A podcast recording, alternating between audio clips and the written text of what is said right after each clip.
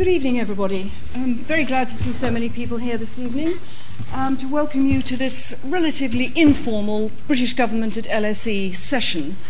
We're extremely glad to have Gus O'Donnell with us, who is only recently sprung from a long stretch in the civil service, um, and I hope he's going to be suitably um, ambiguous about what has happened in the past few years. Um, I'm sure you'll have a lot of questions to ask him, and what the way we'll handle it this evening is that Gus will talk first for um, 20 minutes or half an hour, and I think that's will set the scene very much for the kind of questions you'll want to deal with. Um, and, um, and then we'll open it to the audience. I get first chance under this regime to ask a couple of questions of Gus, which gives you an opportunity as well to think them up yourselves. Um, this is a very important part of the work we're doing at the LSE to really bring together and publicise both the work that we're doing at the LSE ourselves and the links that the school has over the years, both with government and with the politicians and the way in which government in Britain is developing. And we're very glad that Gus is able to come from the very high pinnacle of the civil service um, to really start us off with looking at the institutions of government in an in depth and thoroughly well informed way. Most of you will know that um, he spent most of his career in the Treasury. Started as an academic, like a number of us, but spent long years in the Treasury, in the IMF and the World Bank as well.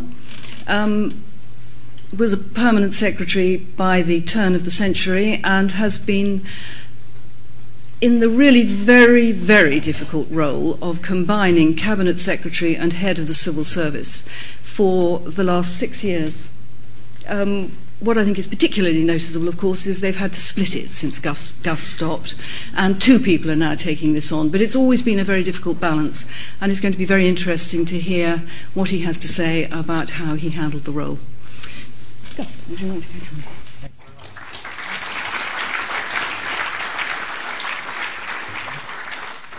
Thank you. It is a delight to be here at LSE uh, amongst so many people who care about public policy and uh, the way in which public servants can influence public policy. So I want to use the opportunity tonight to talk about some of the lessons I've learned uh, in my over 30 years working in the public sector. And I thought, uh, what are the moments when you learn the most? And actually, I look back on it, and sometimes these lessons are very painful. Believe me, the scars are still there, and they're quite fresh in some cases.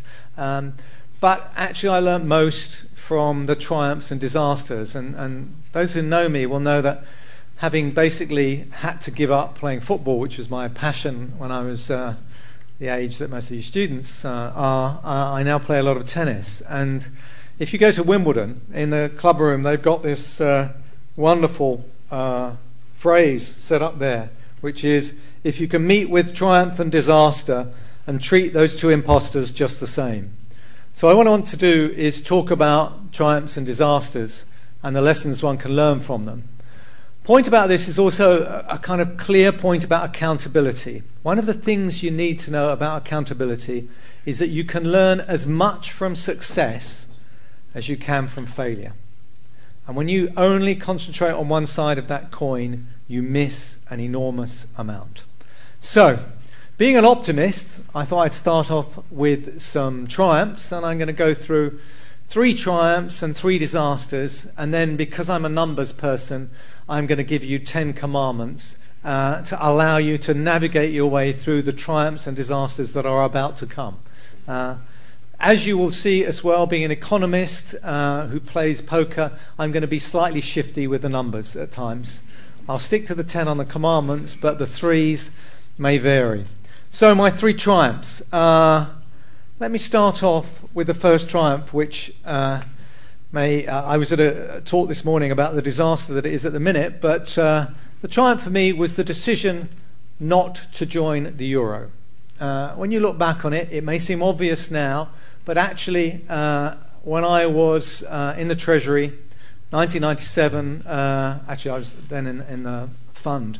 Um, you look back on that choice when you had a prime minister coming in, remember, who was very keen on the politics, as I will put it, trumping the economics, as had been the case at Maastricht, I would say, in the creation of the vision of an ever closer Europe and the decision to uh, set up uh, the euro, where basically the politics was clear, but the economics was anything but. And then we spent a number of years, and I was on some of the committees that did this, trying to sort out the economics to go with a political vision of ever closer union, the phrase that was in the Maastricht.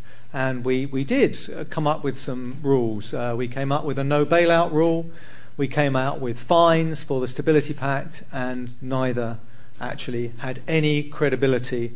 And that was why uh, Greece, for example, was able to borrow at such very low interest rates. So, what do I learn from uh, the euro? I think, first of all, that decision, uh, a political decision, and, and, I'm going to say these are, these are triumphs of the politicians. I'm going to be clear about the role of politicians and advisors. I think that was a clear triumph of the politicians in deciding, in the end, despite many of the heavyweights wanting to uh, go in, to actually decide not to. Uh, and uh, the role of the advisors there was to actually look at the economic analysis. And it's a really good example where you did some very, very serious economic cost benefit analysis work. The five tests, which are very large documents, to this day uh, are documents that I would strongly commend. I heard this morning um, the current uh, president of the EBRD saying that a number of his, his members were lining up to join the euro. And, and the one thing I would commend them all to do is to read the five tests analysis. I, my one regret in life is that we didn't translate it into Greek. Uh, uh, final point on the euro is uh, the, that was a triumph of a Labour government. You should remember that they wouldn't even have had the option if it had not been for the previous Conservative government and John Major agreeing an opt out at Maastricht. Otherwise, we would have been in a situation uh, of just finding ways of joining in. So I think that's a question of uh, a, a, real lesson in terms of wanting key economic analysis to be important. Uh, and I, I, think there's a, that five tests gives you an interesting uh, piece of analysis that one might want to extrapolate. So that was a decision by the Chancellor to, to really kind of say, okay, this is a really important economics decision. Let's make sure that we do lots of objective economic analysis. We, we outsourced some of it. We had some uh, American economists telling us about the, the, how the United States could operate as a single currency. Uh, and uh, that, was, that was Truman did that. And so I think that sort of thing is rather good if you think about extrapolating that, how can you get that sort of analysis? I think we should think about are there ways we can get uh, the politicians to think about using as comprehensive a set of economic analysis uh, in other areas? And I'll, I'll come back to one or two where we might do that. So, triumph number one. Triumph number two, I would say, the establishment of an independent monetary policy committee. Now, why do I say this? I think the point here was an interesting example of politicians ceding power over decisions. Up to then, the Chancellor had made up their minds what interest rates should be, and this was a, a, a interesting shift of accountabilities.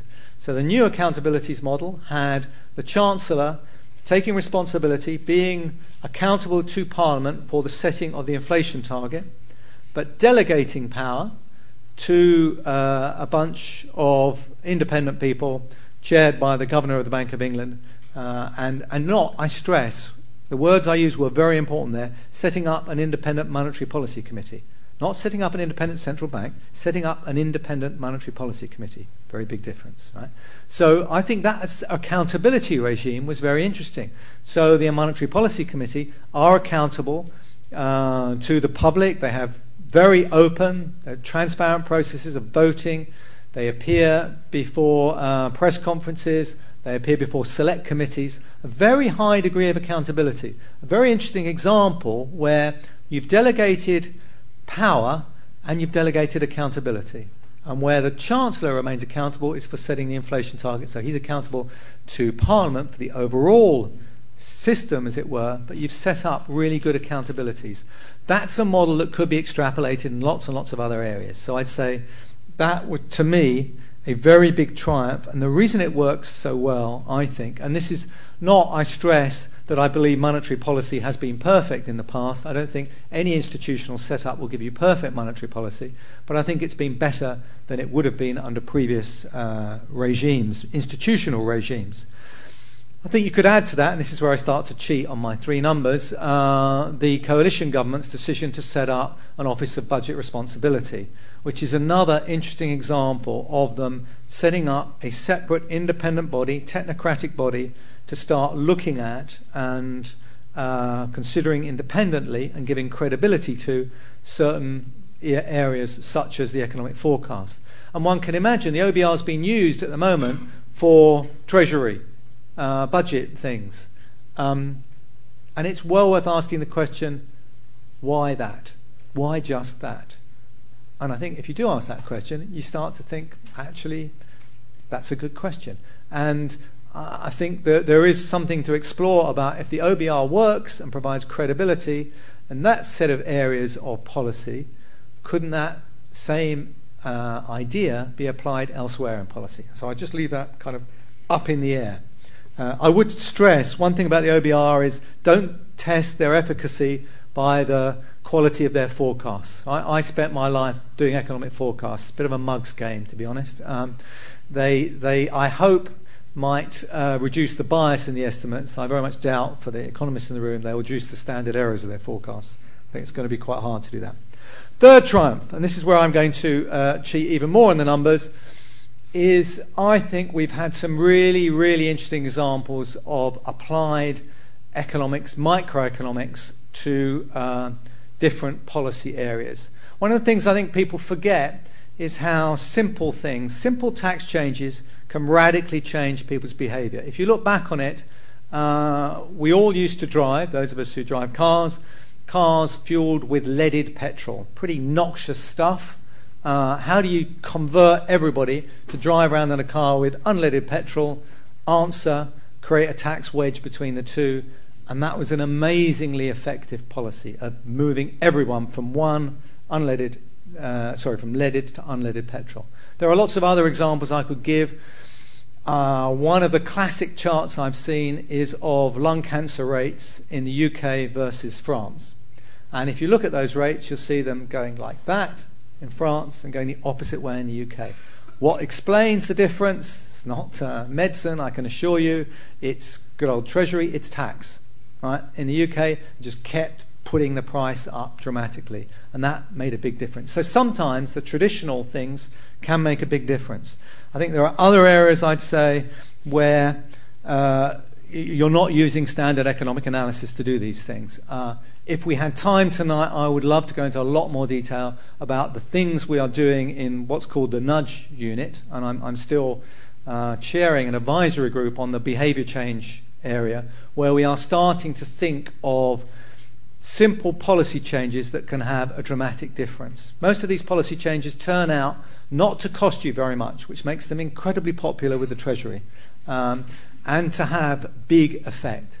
The one question I'd have about nudge is people think a nudge is a very small thing which creates a small result. That's completely wrong. It's a very small thing that can create fantastically big results. Some of these ideas, if applied to, let's say, fraud uh, and tax collection, you're talking numbers that don't start with an M, they're not millions, they're billions if you get it right. So you can do some transformational issues there. So I think when you look back on some of these things, a lot of them are application of basic stuff that we all knew, and the question was why didn't we apply it more generally? But there are also some areas where occasionally you have to take a stab uh, in the dark. And I remember joining the Treasury in 1979, and there were two particular kind of stabs in the dark that were done uh, mostly on the, uh, by Nigel Lawson and Geoffrey Howe, which were at the time incredibly controversial. The first was the abolition of exchange controls. Uh, now, this audience probably would think I was mad if I said to you, I want to introduce a policy whereby you can't take more than £35 out of the country. Um, that's the policy we had. Right? Uh, most of you would think it probably wouldn't be a good idea for cable and wireless or British Telecom or British Airways to be in the public sector. Um, They were all privatized. It was all very controversial. And the interesting part about that, as Nigel Lawson makes clear in his memoirs, is that there wasn't a consensus on any of these things at the time. There wasn't an academic consensus that these were necessarily smart things to do. And we didn't have the evidence base uh, that allowed you to actually develop, you know, the, the thing that, as a civil servant who cares massively about evidence based policy, you couldn't create evidence based policies for some of these things. Uh, so I think the lesson from that for me is occasionally you do have to try these things. Of course, we now have some techniques where we haven't got much evidence. We actually think about can we do pilots, can we do experiments, can we generate evidence? Can we start to do things which will allow us to learn in areas where we haven't done it before? And of course, if you compare trying to do these things in 1979 or 1980 with doing them in 2010 or 2011, we have it's so much easier now. And when people talk about the good old days of policy in the past versus now, believe me, I want to be in the now, not the then. When I want to look at uh, the impact of a policy, I can go on the internet, I can find out what's been done around the world, I can look at all the studies, I've got the collective wisdom of academia, and I can do that with an internet search. Uh, and I can therefore learn an enormous amount a lot more quickly. Whereas, believe me, I remember in 1979 trying to do that sort of thing was very slow, and as a result, you tended to be quite inward focused. So there wasn't so much of being able to learn from what everybody else has done around the world through different times. Right, Three triumphs. Now, the bit where you will all be more interested is disasters, because I find that we are very asymmetric in the way we approach these things. We love thinking about the disasters. First disaster I'd choose uh, was the poll tax. Um, and uh, it, it, matters to me because if you remember from uh, what was said about my past, I used to be a press secretary and I worked for John Major. Uh, John Major was Chancellor, became Prime Minister back in 1990. And was 20 points behind in the opinion polls and was running up to uh, an election. The economy was going down every month. Uh, and, and what was he going to do? And one of the things was remove the negative. And the negative was mostly the poll tax. Now, the poll tax is actually, as the economists in the room will tell you, the textbooks tell us, is the least distortionary of all taxes. Uh, it's written up as a great triumph, the poll tax. Um, and some could argue that the poll tax is an example of economics trumping politics. Actually, I would argue that's a very bad understanding of economics. It's basically looking at the efficiency without the distribution, which is a my book a cardinal sin. Um, but at the time, there were uh, people, actually officials, saying uh, poll tax. I've, I've, looked back at the report by DOE officials. Uh, poll tax would have resulted in a pensioner couple in inner London paying 22% of their net income in poll tax, whereas a better off couple in the suburbs would pay 1%. You might think that would give you a clue that some problems with this policy. Um, just uh, in those days, uh, they were pretty clear with their words, obviously pre FOI. Quotes uh, the report says the poll tax is, and I quote, completely unworkable and politically catastrophic. Um, can't quite see those words appearing in a report at the moment, actually. Um, and it did indeed prove politically catastrophic for the then Prime Minister uh, Margaret Thatcher. So, uh, what lessons do we learn from that? Well, the first lesson I learned, and, and I call this my Irish axiom, and know, as an O'Donnell, I'm allowed to say that, is don't start from here. Right? When you look at, and, and there are experts here on local government, I know, when you look at what had happened, is successive governments had allowed for local government to be financed more and more by central taxation. Uh, and as a result of that, any changes would result in very big winners and losers. And I have uh, what I call uh, an iron law of these matters, um, which is that, um, uh, let me get it right. The iron law of tax changes is that the losers scream and the winners remain silent, right? And, and that's exactly what would happen. Now, uh, the second part of this, of course, if, if you want to do a tax change, you better get the Treasury on side. Right? And the poll tax was classically an example where Nigel Lawson was against the introduction of that tax. What happens if the Treasury aren't on side? Well, like I said, the issue was distributional problems. How do you handle winners and losers distributionally? You throw money at the losers. Um, and boy with the losers screaming. You need the money to compensate the screamers. Uh, if you don't do that, then basically what will happen is uh, you're going to have a problem. The Treasury will not come up with the money, so the screamers scream, and the Treasury says, when the policy falls apart, I told you so. Right? They're good at that. Um, so uh, the lesson is um, make sure you get the Treasury on side. Uh, think about the distributional consequences of all changes, and don't assume that uh, the distributional consequences won't be, you know, will all be lumped together. You have to think about individual issues as well as uh, the overall general issues. So that's my, uh, and also you need to make sure you've got vi- clear political support. Second disaster, I'm going to hurry up now because so I, I want to get to my commandments about how you solve these things. Second disaster must be our failure to spot the financial crisis in 2008.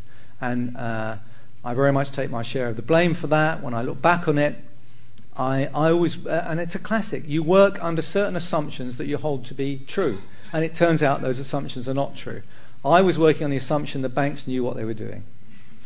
And that was completely wrong, as we now know. So there we are. There, there are lots of lessons, I think, that uh, come from that um, about the need to revise the regulatory system, the need to think about regulation in a global, not just a national sense, the need to handle banks who are deemed too big to fail, uh, and the need for us to learn from uh, other countries. In particular, when you look at countries like Canada, uh, you, you see how they managed a system whereby they have banks that manage both retail and investment banking together who've um, managed to get, keep things together and come through uh, very well. So I think there's a lot there uh, that one can learn. There's also a lot you can learn about the way uh, politicians respond, and I think I was here for Alistair Darling's uh, talk, and when you look back on the things that he did and the things that Gordon Brown did and the G20 conference, you see politicians there grasping the need for urgency in crisis management and actually making a huge difference. And again, it was an example where we were trying to formulate policy advice in a circumstance where we really didn't have much from the past to go on. You know, you didn't have a modern financial crisis. Um, it was lucky that there were a number of us who were kind of older and had experience of recessions, but also had experience of things like um, learning in lecture theatres like this about liquidity traps and quantitative easing and helicopters throwing down money. So there were a lot of people. It was good to have some old wise heads around. Um, and that, I think, mattered. Now, my third failure, I'm going to use a microeconomic example. Uh, and, and this is a, seems to me an interesting one. My third failure and, uh, is the planning system, right? The interesting thing I think about the planning system is that I have been through the the roller coaster of growth, recession, many, many times. Whenever there's a recession, the number one policy recommendation from officials is to review the planning system because that's what's holding back growth and development. Now, it's an interesting one, and, and it's, I wanted to use that because I've heard it from every single government. I've heard that exactly the same thing from every single government, and they all come to it and they say, We've got to do this.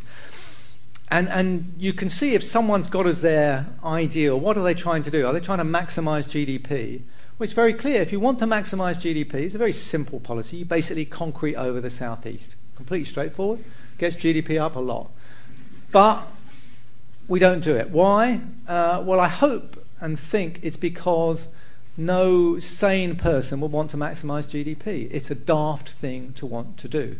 Uh, we should have grown up beyond that. We should now be thinking about the failures of GDP and the fact that we need to have a better overall measure.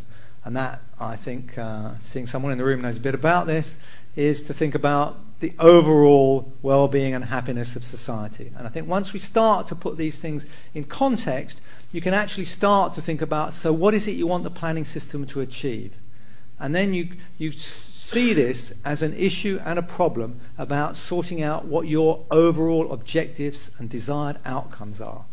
And if you haven't sorted that out, as I'll come on to, I think you, you get some real problems. So that's why I think uh, it's really good that we're now starting to see some policy development which actually moves us away from simply maximizing GDP. And uh, that's led us to some fantastic policies, and, and I'm seeing Richard there. The tireless work that he's done to tackle mental health, for example, I think is absolutely crucial, crucial example of where uh, you can have a policy which actually absolutely increases happiness and well-being, but not necessarily uh, increases GDP, although it might actually do that as well.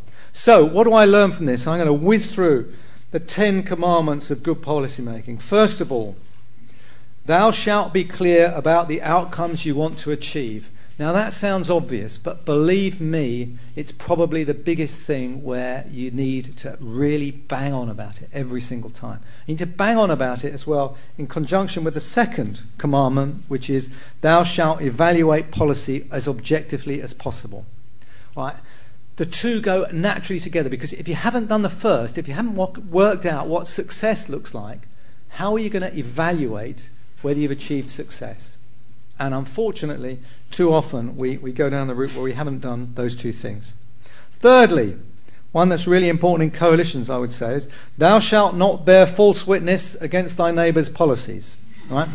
Uh, point I have here is that the modern problems that we face, public sector problems, aging, obesity, climate change, I can name all of these, they are not solved by any one department. They need a lot of different departments working together. And they're not, not necessarily solved by governments. They could be solved by individuals. There could be all sorts of different ways of doing these things. So you need to make sure that you get collective buy-in. You need cabinet all on your side. And uh, when you're in coalition, you need to make sure that they are coalitionalized sensibly.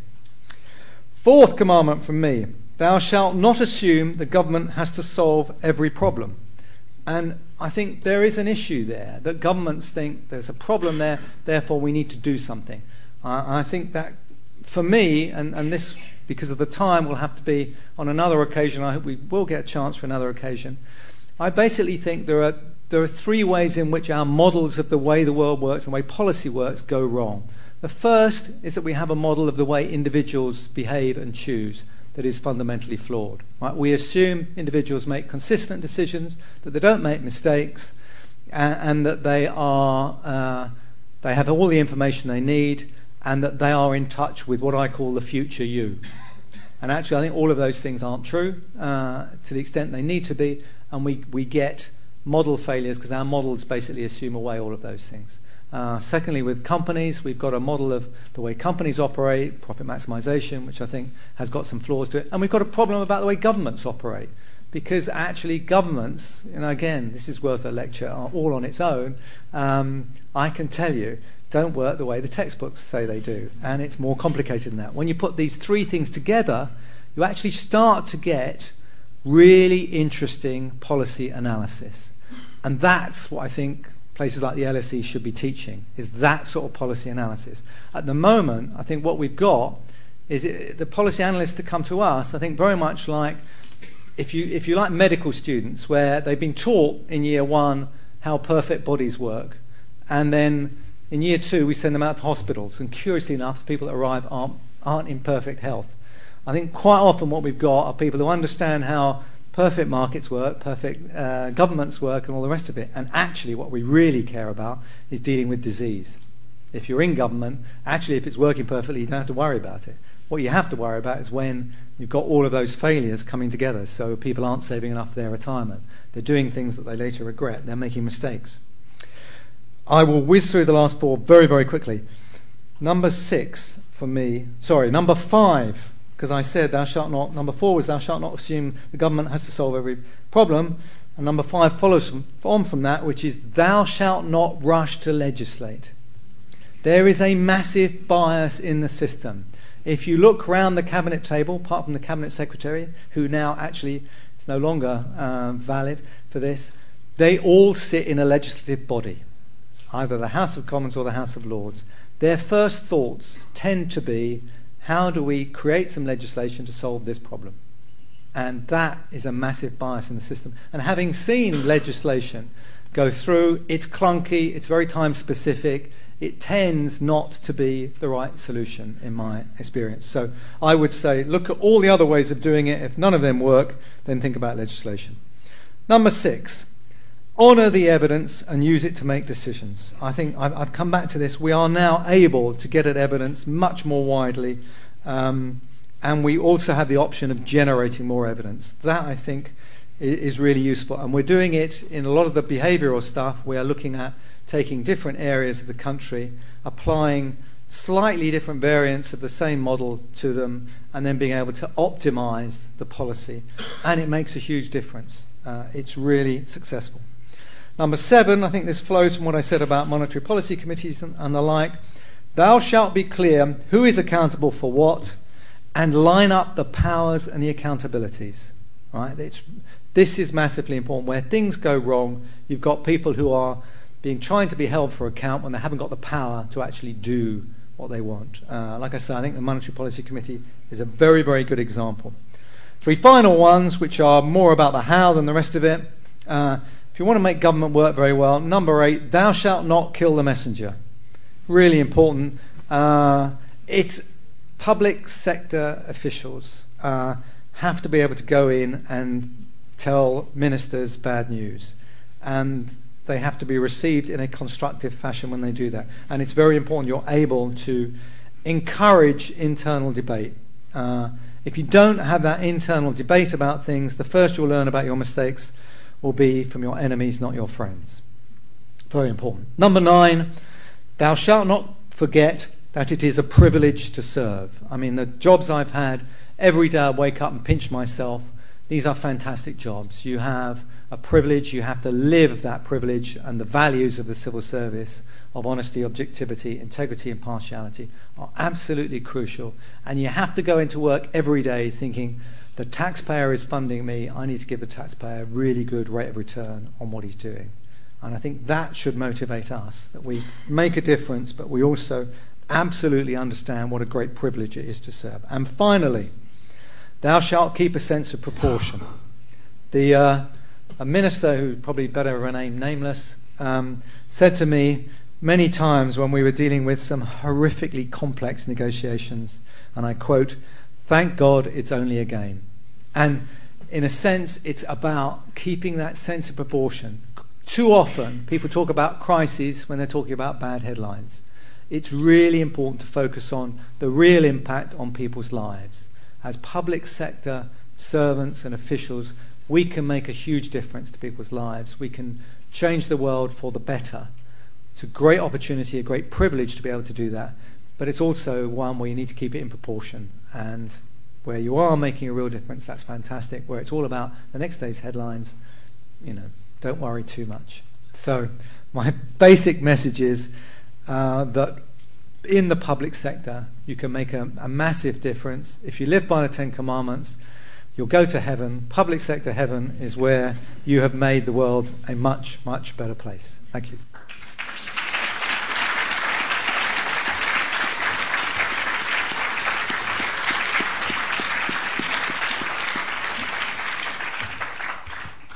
Right, Gus, thank you very much indeed. That was extremely interesting. As, a, as an old lag in Westminster and Whitehall, I think um, your Ten Commandments perhaps could just be written out and put on the top of a few buildings.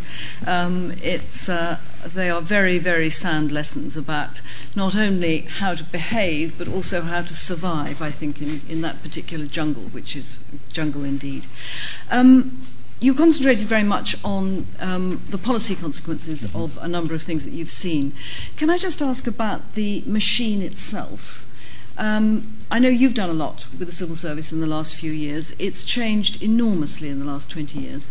Do you think it's now in a position where it's, I mean, you clearly feel it's mm-hmm. better able, particularly to deal with policy analysis, but do you think the whole executive functioning of government is working better or less well, or is in a position to improve in the future. I mean, I really find some of the mistakes which one reads on the front page of the Financial Times from week to week make me clutch my head and think, who on earth's advising who about this? But it was ever thus. But is it really in a position where over the next 20 years we'll be able to see a more effective, um, a more professional public service than we've had? Well, I think uh, we've done a lot to professionalise the public service. You know, when I, when I arrived in, in 1979, I remember we had two monetary policy uh, groups in the Treasury. One was the economists, who, uh, thank you very much, you're the ivory tower people. One was the, I, would call them the classicists, a bit unfair. But, um, and they were the people that advised the Chancellor. So uh, when you look back on that as a, as a kind of form of amateurishness, if, if we were to uh, appoint to the Monetary Policy Committee people that didn't know any economics, I think we'd be criticised quite heavily. So I think there, there was, uh, I think the professionalisation, I think, has been really important, and not, not I stress, not just in economics. And I think in general, the, the lesson of what I was saying there is that uh, this is very multidisciplinary now. I mean, public policy analysis needs all of the disciplines together, and that, that model I was talking about, which I want to explore further, of, of failures in the different parts, needs all of the different disciplines social science disciplines to be getting together to talk about how you solve those problems. I think too far the economists have been in the lead in ways that have been quite damaging. Mm. Uh, so I think we need to get the psychologists, the sociologists, the political scientists, lots of other people in the room. I think so. The thing that civil service has improved, we've, we've uh, tapped uh, a talent base that when I first joined in 1979 was hardly there, which is women. Uh, we've got some fantastic uh, uh, women who've come through the system. The fast stream now is 50 50, uh, and that's fed through the system. So we are getting, I think, a better pool of talent. We also think much, much more about leadership than we used to. So we have a top 200 group that didn't used to exist, of, of the top 200 civil servants that basically get together, look at the key problems. Um, so I think a lot of the things we're doing are meaning that the, the civil servants are, and I stress I'm talking now about the civil service, not the, the wider public sector. I think the civil service is yeah. better able yeah. to do this. Institutionally, I gave some examples where I think we've made institutional steps forward. I don't think we, I think there is further to go along those lines. Mm. The, the, the review of so called quangos attempted to delineate those things which need to stay in government and, and all the rest of it.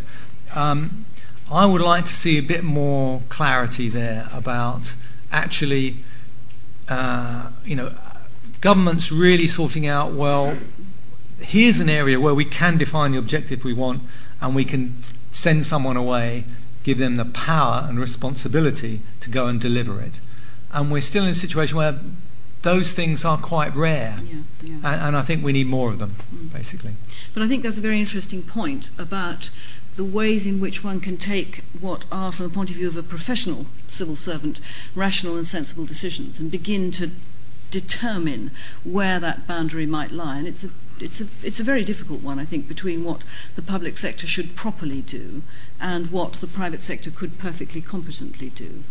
But when that, and this is what my second mm. point I wanted to come on to, is that is an area which can be bedeviled by politics mm. rather than rational, mm. sensible decision taking, although there is a lot of rational, sensible decision taking in politics, I hasten to add for those politicians in the room. Um, but once politics starts to, to bite on the questions of the boundaries of the public sector, I think one gets into a situation where even the Ten Commandments would fail one because it's often a matter of getting through till Tuesday rather than necessarily doing the right thing. Um, what you you didn't perhaps touch on in your in your discussion, which I thought was very in, was very interesting, but the question of how the civil service and politicians manage their relationship. I mean, something I found very interesting for a long time because one can so often see a clash of priorities and the extent to which that is becoming easier to handle as you develop more professional and more evidence based policy, and in some ways becomes more difficult when the political decisions are not really decisions that are based on evidence but pull into, as the poll tax did to some extent, pull in all these other things which don't necessarily fit with the way in which a highly professional civil service might want them to. But I think we're, we're getting into the space now where uh, we could slightly uh, miss some of the political reality. I mean, it will be a wonderful world if we could differentiate the what and the how. Uh, uh what? Let, us help uh, families with children. Uh, let's give them a child benefit. Um, and let somebody else go off and, and, find the best way of doing that. But in fact, the how is incredibly political. The giving it to mothers rather than giving it to fathers was a massively important political decision. So I think this is where it gets messy, and this is where the public sector is itself, uh, you know, the kinds of things you're having to do tend to be quite messy. Uh, and I think that's, that is why there are going to be some mistakes. And, and, and the other reason, I yeah, think, as an economist, I think it's, it's well worth remembering. Well, people say, well, you're not as efficient as the private sector. Well, the point about the private sector is competition and failure regimes, and people that aren't very good go bust. And in the public sector, quite often, there isn't a failure regime and there isn't any choice. And so all of those forces, invisible forces that force efficiency and force the service to be responsive to the needs of the user aren't there. Mm. And you try and replicate them, you try and mimic them, you try and do various things, but actually, in the end, I would say there's a kind of iron law which says you're not ever going to be quite as efficient as a highly competitive uh, market. Mm-hmm. Very interesting point, which I'm sure we'll want to explore. We could talk about it for a long time. Let us now open issues up to you. Just before you wave your hands up, can I just say um, what I will try and do is take three or four questions in a bunch so that Gus gets a chance to answer them together. Um, we've got about 45 minutes now, and um, I think we should try and get as many in as we possibly can. Hands. One down here, please, this gentleman here and there's a gentleman with a scarf on, and um, the, at the back in yellow, please, and then right at the far back in the corner there in blue. Thank you. Right, could we start with you? Um, can I ask you about putting square pegs in square holes? Um, and to mention Parkinson's law, which has for years been out of print in this country, but is uh, recommended reading in most of the top American business schools. Um, what do you think of the idea of people choosing them for themselves whether they go for a particular appointment, as against those responsible for making the appointment, deciding who the best candidate might be, and if necessary, twisting an arm to get that person to uh, present himself or herself for the appointment. Um, in my main career, I was responsible alongside the chief executive to whom I reported for about 15 senior appointments a year, and that went on for about 10 years. And in that time, hand on heart, um, we made one bad appointment. I have to say that about a year into my service there, uh, we scrapped the HR department because we found that they produced a shortlist consisting of people who completed the application form the best and wrote the best references for themselves. Um, um, and in fact, we found sorry, could that. we just make this a question rather than a. Yes. Could you comment on those two alternative processes? Could I please, I should have done this at the beginning, forgive me. Could I please ask you all to say who you are and where you come from, please, before you give your question? Gentleman over here, I think now. Yeah. Hi, uh, Matthew Halliday, member of the public. Uh, two quick questions. Um, where do policies actually come from? Because some are so cranky and disappointing. Do they come from the civil service or the MPs or wherever? exactly, with the chair's permission, uh, if it's within your remit, what does, how does the civil service consider what I may call the dreadful European bureaucracy? Thank you very much.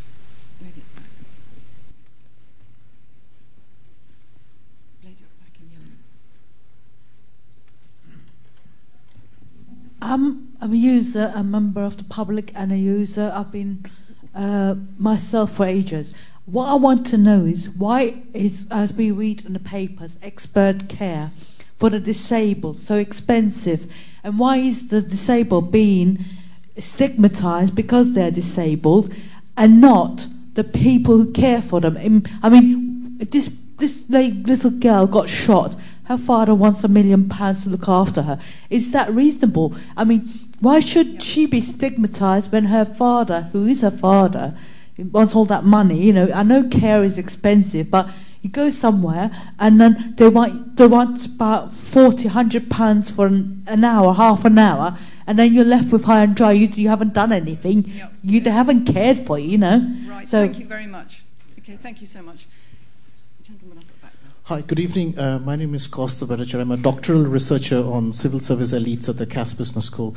My question is um, given the complexity of the issues, uh, do you see a return to the old um, role model civil servant as the custodian, the Plato's guardian, which of course receded with the professionalization of the civil service? So it was more of a technocratic managerial set. Now, given the interdisciplinary nature of some of the issues which you have talked about, do you see we're going to see a back to the old custodian notions? Thank you. Thank you very much. Right, that's a varied list. Um, in terms of uh, HR departments, people choosing their own careers. Uh, it's it's very interesting because uh, my own career on, on going into uh, the Treasury, uh, I remember we we had a, a kind of HR department that uh, four of us had a, applied to do a job in Washington, and uh, I was ranked fourth by the HR department, and the person who was going to be my boss, a guy called Tim Lancaster, actually chose me, and um, it was quite transformational for me to, to move from what had been a very uh, techie uh, job in the Treasury on the econometric side and forecasting to being a diplomat in Washington, and it was very good career development. What we do in the, in the in the civil service as a whole now is we have a talent management approach where we have a nine-box grid, and we look very carefully. Uh, and it's not the HR people that look; it's the permanent secretaries looking at who their talent is and, and allocating people and telling them where they are on, on this grid. And then devising with uh, each other what are the things people need to bring them forward. Uh, or, you know, is it that so and so has spent their lives in just one department, needs a bit of experience somewhere else? Does someone need a bit more experience on an operational delivery role to make them really understand the complexity of those sorts of issues? So we do that, talent management, uh, very actively now. Um, yes, there is a kind of fair and open competition, but it's also tied in very much to an active talent management process. So I hope we've tried to learn some of the lessons that you suggested. Uh, Matthew asked where the policies come from. Well, sometimes they come from manifestos. Um, uh, manifesto policies are interesting in that some disappear from view slowly, and, and it was very interesting process when uh, the coalition was being formed, where they both had their manifestos, and uh, it was quite apparent that, that some of those policies mattered a lot to them, and some of them they were very happy to ditch. Right? And, and uh, hence, within a very short time, they came up with a program for government, which was bringing two manifestos together. We'd have thought, well, these are completely different parties. Actually, they, they quite happily came up with a very coherent set of uh, uh, policies. So that's where they came from. Um, that's not to say that's where all policies come from, because curiously enough, events, dear boy, events come along and issues. You might have a kind of view in your mind about how you're going to manage foreign policy, but when a Libya happens or a Syria happens, then you confront it very viscerally, as it were. And, you, and you, your, your feeling about how to manage that policy is very much guided by your experience. And as governments do more things and have more, as it were, shocks and new things happen to them, so they evolve in their policy thinking. So, policy thinking on day one and policy thinking on uh, year four, year five, very different. So, I think that's where they come from. What do the civil servants think about EU bureaucracy? Well, um, the reality is you have to deal with it. It's a very important part of your life if you're a civil servant. That quite often, uh, if you're trying to do something, there are EU directives around this. You can't ignore them. You have to, you know, they are the law of the land quite often, and you have to work with, with within those uh, boundaries. For example, when we're dealing with the financial crisis, uh, a lot of the things I was worrying about were state aid rules. Um, which you couldn't couldn't you know do. So you have to understand about the EU. It doesn't mean you have to love it. You have to understand it and you have to learn how to influence it. And the big thing you learn about influencing it is the earlier you start to influence it, the better. It's no good waiting until the commissions come up with a directive. You have to get in there and try and win the battle of ideas. Um, trying over many years to have the EU to think about the competitiveness of the EU as a whole vis-a-vis the rest of the world, to think about growth strategies, I think has been a very frustrating uh, issue for me. You haven't, you know, I don't think I've succeeded there. So that's uh, on the question of expert care. Uh, I couldn't agree more. I've, I've uh, there are really interesting questions about how one can manage care for the disabled, and uh, I have um, been out to visit places, um, daycare places where there has been care, and they're, they're thinking about the whole business about personalised budgets, and, and listening to uh, carers have a heated debate about whether personalised budgets made sense. Some of them saying well, if you give the budgets to, to the carers, they won't do the best by the disabled who are within their care. Others saying, no, no, you've got to trust them. And I think that's a, a, a debate we need to be clear about. And I, I, know where you stand on that debate, but it's. Well, uh, and, and really, we need to think about making sure that there are processes to ensure that what is our, you know, as I said, the ultimate goal of policy really matters. And the ultimate goal of this policy should be giving the best possible care for disabled people and allowing them to, to thrive. Um, political economy, uh, that was uh, an extremely erudite question. Um, and uh, I'd like to think that we're learning uh, a lot about the way economic, about public policy works from realizing that we need the strengths of an enormous number of different disciplines. And I think that's kind of the learning for me was having come from an economics background, realizing that lots of things within that background didn't quite fit with the world that I was observing out there, and having to modify my worldview, if you like, to, to take into account the evidence, the massive evidence uh, that was around that, that actually that didn't describe the world as I observed it. So I think we're, we are learning those sorts of skills, and that's why it's really good that we have a very diverse civil service, much more diverse than it was, like I say, when I joined, come from a range of backgrounds, uh, a range of genders, and I think that diversity is a, is a real strength for us. And so you've got people, particularly, you know, we're, we're much more relaxed about nationality rules now. Uh, and you've got people coming in. I remember in the Treasury when uh, Gordon Brown was starting to do some of his ideas, thinking about fiscal rules, that we had Australians, we had New Zealanders, we had people from various European countries uh, all coming together thinking about these things. And there's a massive wealth of different uh, ways of doing things. And now we, I think we're much more aware that uh, just looking at what the UK's done in its history isn't enough, that we can actually learn an enormous amount from the experiments that have happened elsewhere and from getting the different disciplines. You know, I think some of the great successes, uh, discoveries, uh, have been where the different disciplines have got together and realised there are some overlaps. Good, thank you very much. Right. Um, gentleman there, please, um, in yellow stripes. Sorry, it's the only way I can I can do it. At the back there. Okay. Um, lady there in red. Yep, there, and um, in the middle at the back there. Thank you. Can we do those four and then move on? Thank you. Sure. Um, I'm Saga. I'm an economist at a think tank called the New Economics Foundation. Um, so, my, in your in your talk, you alluded to how it's not about maximizing, you know, policy shouldn't be about maximizing GDP, and we need to think more about happiness and, and well being. Um, so, my, my question for you is how, how can that be brought? You know, there, there are initiatives at the moment onto, onto how to measure this, um, taken by the ONS, but how can we take this forwards for it to be at the centre of policy making? Got a second question, um, which relates to a really high turnover rate of staff at the Treasury um, which I see as, uh, given the, the importance of the department for government, as you, as you highlighted in your speech, I see that as being a, a big problem. Um, and what, what, what are your thoughts on this and what can be done? Thank you.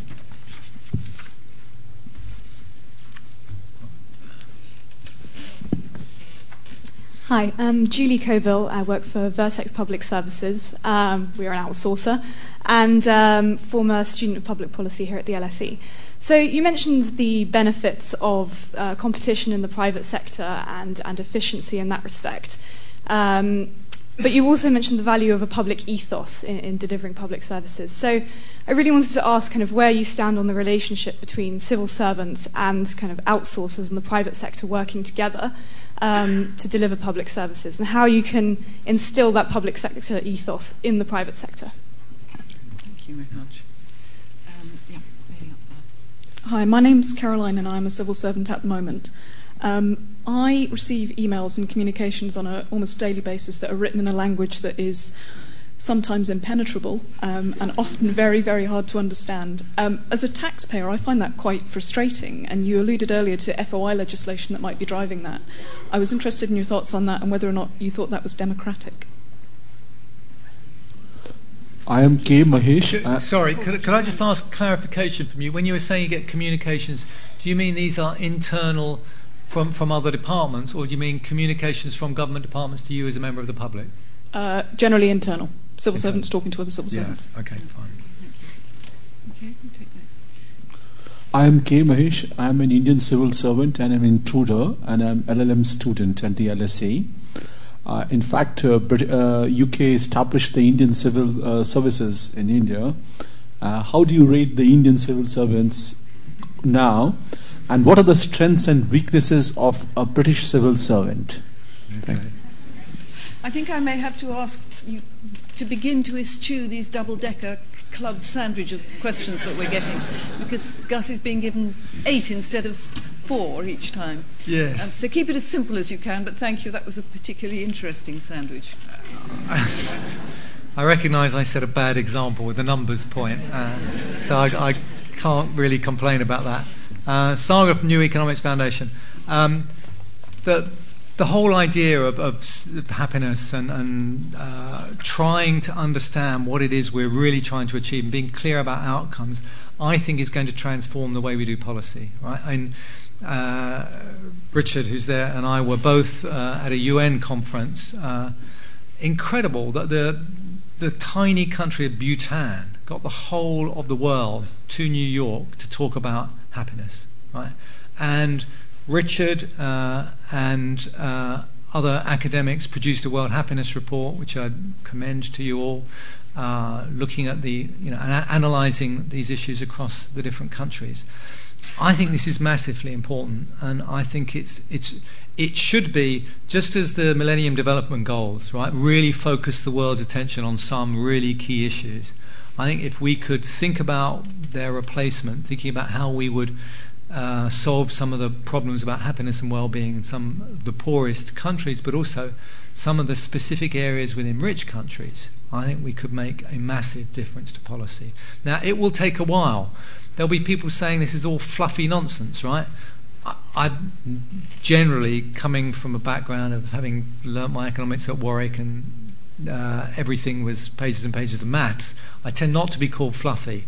Um, so I'm, you know, I think it's quite important on us who understand and are quite happy writing an argument in pages of pages of totally impenetrable jargon and maths uh, to actually explain these things and, and be able to say, actually, this is a very sensible way to direct policy. So I think once we st- and, and it's really hard to develop policy if you haven't got good measures. So we need some global measures, but we also need some micro measures. So when it came to that planning issue, one of the key things for us will be valuing some of the intangibles in that, and, and that's some of the work I think uh, Professor Dolan is doing, and so there's some others. So we can really make some differences there if we get that right. On the turnover, very interesting question about how that's impacting on the well-being of uh, Treasury staff. Um, turnover is far too high in Treasury. They recognise that. Um, it's a real issue because um, if you think about the, uh, and I was speaking about this earlier, the fact that there had been a very long period in the economy where it had been unusually stable. Uh, and, you know, Charlie Bean of, of the LSE had written this paper in the Economic Journal, I think, saying that the governor will be writing uh, a certain amount of letters to the chancellor about when inflation was outside target, and in fact, no letters were written. The the economy was incredibly, unusually stable for a long period, and I think people began to believe the the rhetoric of no more boom and bust and the like, and that I think was a real problem. We didn't have enough people who had experiences of recessions and there certainly weren't people, you know, when you talk to them about liquidity traps, this was kind of, well, I may have done an essay about that 10 years ago, as opposed to this being very real, uh, a real public policy issue. So I think turnover's too high. There's a very good report on the Treasury that you've probably seen that Sharon White wrote, and uh, we need to, uh, and Nick Macpherson as Perm Sec there, and I know, and Sarah Hogg as the lead non-executive director in Treasury, are with the Chancellor, obviously actively thinking about how do we solve that problem. It is a, is a problem because um, Treasury people are highly marketable. Uh, and they make the foolish mistake of thinking that GDP matters and therefore they think about maximizing their income. Massive problem. Their well being goes down, they leave the Treasury, they go and work for some city analyst doing rent a quote, and they're miserable. Right? They buy their second car, their second home, which means two lots of things to go wrong. Go on to their second wife. You know, it's just expense. Um, don't do it, right? Just work in the public sector. It's it massively good for your well-being. I've had years of it, and I'm incredibly happy. Um, that brings the sandwich together, I right, think, on that yes. one. Um, Julie's, Julie's question about outsourcing. Um, uh, I think it is interesting, having dealt with uh, outsourcing people. You know, we've got private sector prisons versus public sector prisons. We've got uh, outsourcers providing uh, various areas. Uh, I start off with a kind of I'm somewhat neutral across um, public versus private on these things. I think what should really dominate our decision making is what's best for the public, what's best for the users of the service. If it turns out, and there are certain cases where the users really care and want the people they're dealing with to be public sector people, uh, and if that really influences and affects the, the quality of the service they perceive, then that's, I think, a very, very important determinant. There are other areas where there's been some incredibly successful outsourcing. I know one of the ones I was involved in very early on was National Savings and Investment, which used to have thousands of staff. And actually, these were things that could be done very efficiently by the private sector. There's now about 100 in National Savings who do a brilliant job. It's an example where they've solved some of the accountability agency uh, problems where they've got the powers and responsibilities in the right place and they've increased efficiency quite dramatically.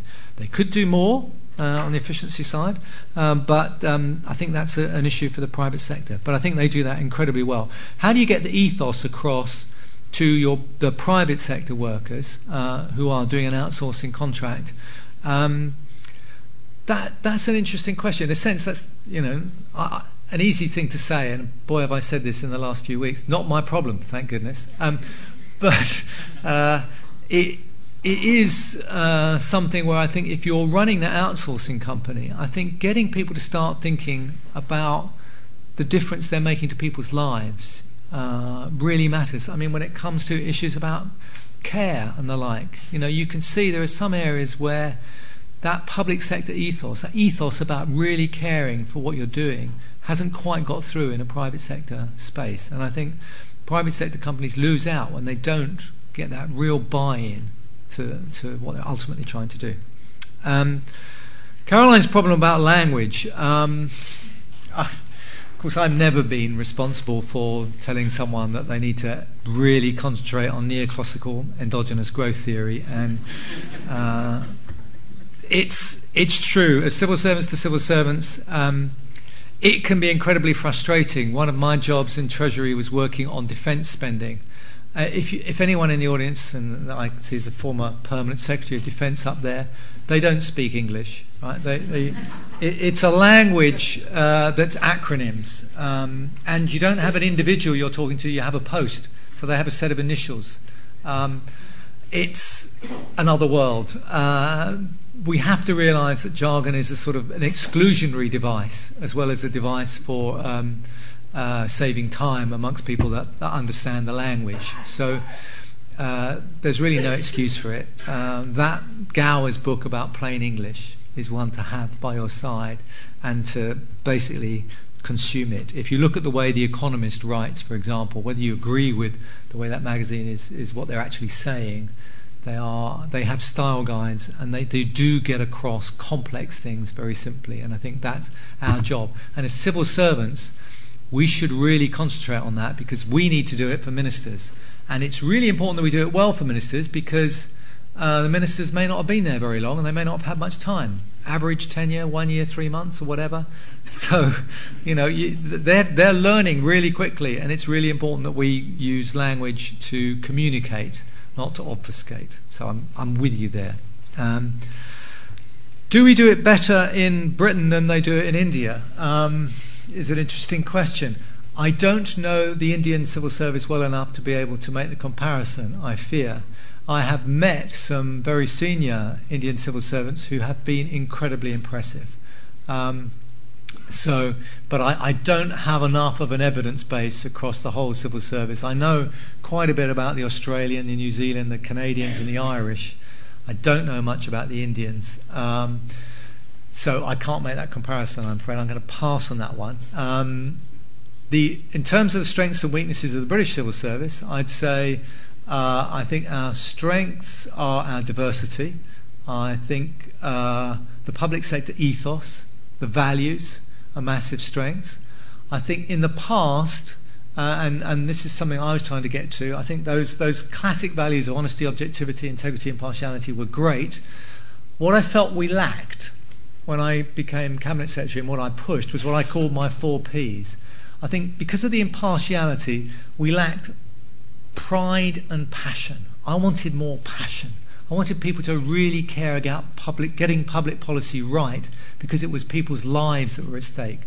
And, and there was a sense in which the sort of Sir Humphrey approach said, no, no, don't get passionate about this because we might be doing a completely different policy the next day.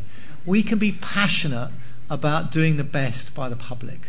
Right? And I think with the, you know, given whatever policy decisions have been made, making sure that they work best for the public, I think.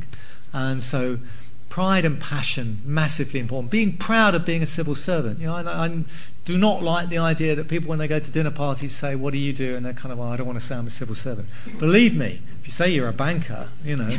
Um, so I think you should be absolutely proud, and I'm really proud to have been a civil servant. The other two that I had was pace and professionalism. I think pace is something where you know occasionally we, we do want to go through all the hoops, and sometimes you just have to drive things. Uh, and professionalism, I think that's something we're improving, but we can always get better at um, understanding how to, in a fast moving world, you know, how is it that the private sector has persuaded people that you can take some leaves, wrap them in paper, set fire to it, uh, and, and that's a brilliant thing to buy. Uh, their persuasive powers are fantastic. Can we persuade people uh, to do things which actually uh, they will be really pleased that we persuaded them to do? I think there's a, an element there that we could explore. Thank you very much. We're going to be here for half the night, but I think I'm going to try and say, please, can you keep your questions very short, and we'll try and get through as many people as possible. Yes, you, and you've been waiting very patiently. Um, in the middle there, yeah, and um, the end there. Thank you. Uh, thank you. Uh, my name's John Ewer, and my question is uh, what should be the role of uh, civil servants when a parliamentary select committee wishes to have a forensic examination of a government department?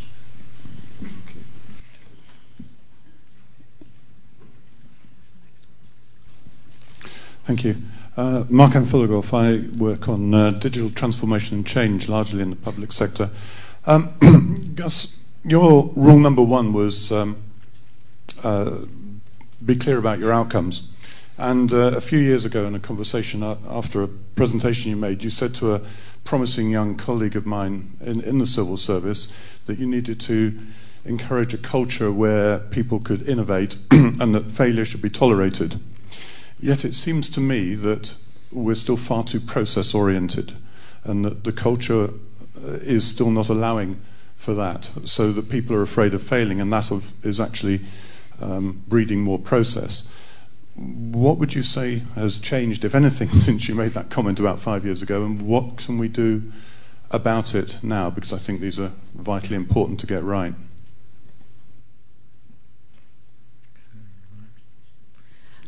My name is Tina Heinle. I'm also a member of the public.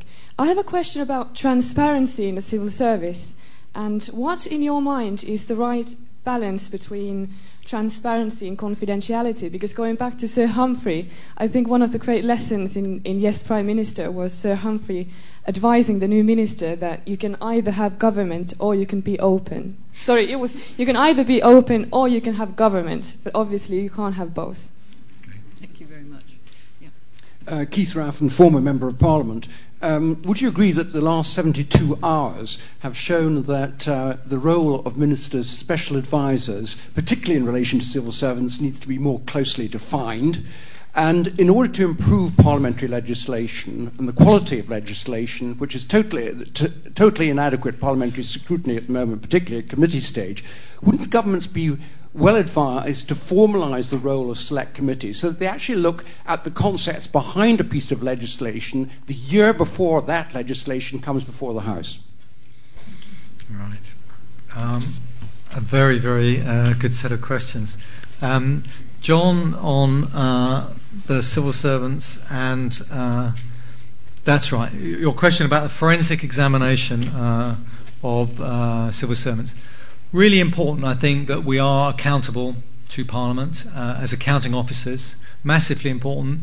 Uh, it's laid out very clearly what that role should be in the Cabinet Manual, i.e., there's a requirement there on civil servants to be uh, forthcoming uh, to civil servants, to live by their values, uh, honesty, objectivity, integrity, impartiality. I say them all the time. You don't need anything else. That's what every civil servant that appears before a select committee is required to do, and anything else is basically theatre. Um, so I strongly uh, agree with you that we, we need to have that uh, forensic ability. But it does go into the second question, exactly, which is uh, and I stress this in what I said, accountability, good accountability, is about success and failure. It's not just about failure. And it's really important we learn from successes.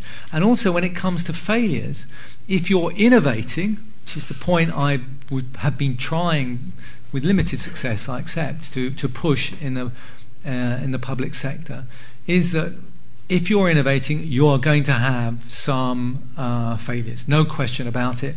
The question is, did you do the right risk mitigation, and uh, you know, was it reasonable for you to have failed in that sense? And I, uh, it is to me a source of frustration that I haven't been able to get an innovative culture enough. I started a thing called, which a lot of the civil servants will know, Civil Service Live. I tried getting Peter Jones from Dragons' Den to, you know, I've tried pushing uh, various schemes within departments to get people to innovate. Uh, one of the things, actually, one of the best sources of innovation, which I hadn't realized, was there's no money, right? And it's happened around government. Uh, I think lots of civil servants will tell you this.